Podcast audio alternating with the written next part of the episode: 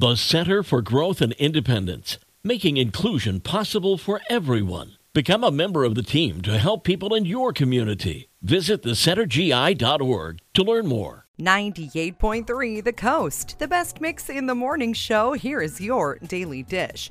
Delta Airlines pilots have voted to authorize a strike if they cannot get a new contract from the airline.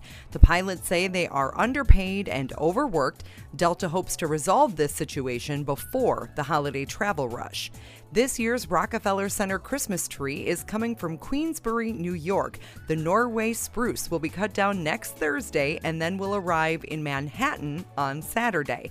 This year's televised tree lighting is scheduled for Wednesday, November 30th you could own the original ET if you've got an extra two or three million dollars, that is. The ET Hero Number One robot is an engineering masterpiece because it brought the alien to life before modern CGI and special effects technology even existed.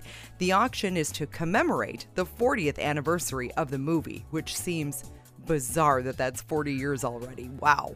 Bachelorette alum Kaitlyn Bristowe spoke to people about her newest Amazon handmade collection, all about wedding day prep, and gave an update on her own big day. She wants to go big for her wedding to Jason Tartick. She thinks three dresses seem sufficient. She wants one to walk down the aisle, another for the reception, and a third for the real party. With wedding on her brain, it made sense for Kaitlyn's third collection with Amazon Handmade to be all about wedding day prep, following her previous wedding related collections with the shopping site. That's your daily dish. Kygo with One Republic, Billy Joel, Taylor Dayne, and a happy headline all coming up on the best mix in the morning show 98.3 The Coast.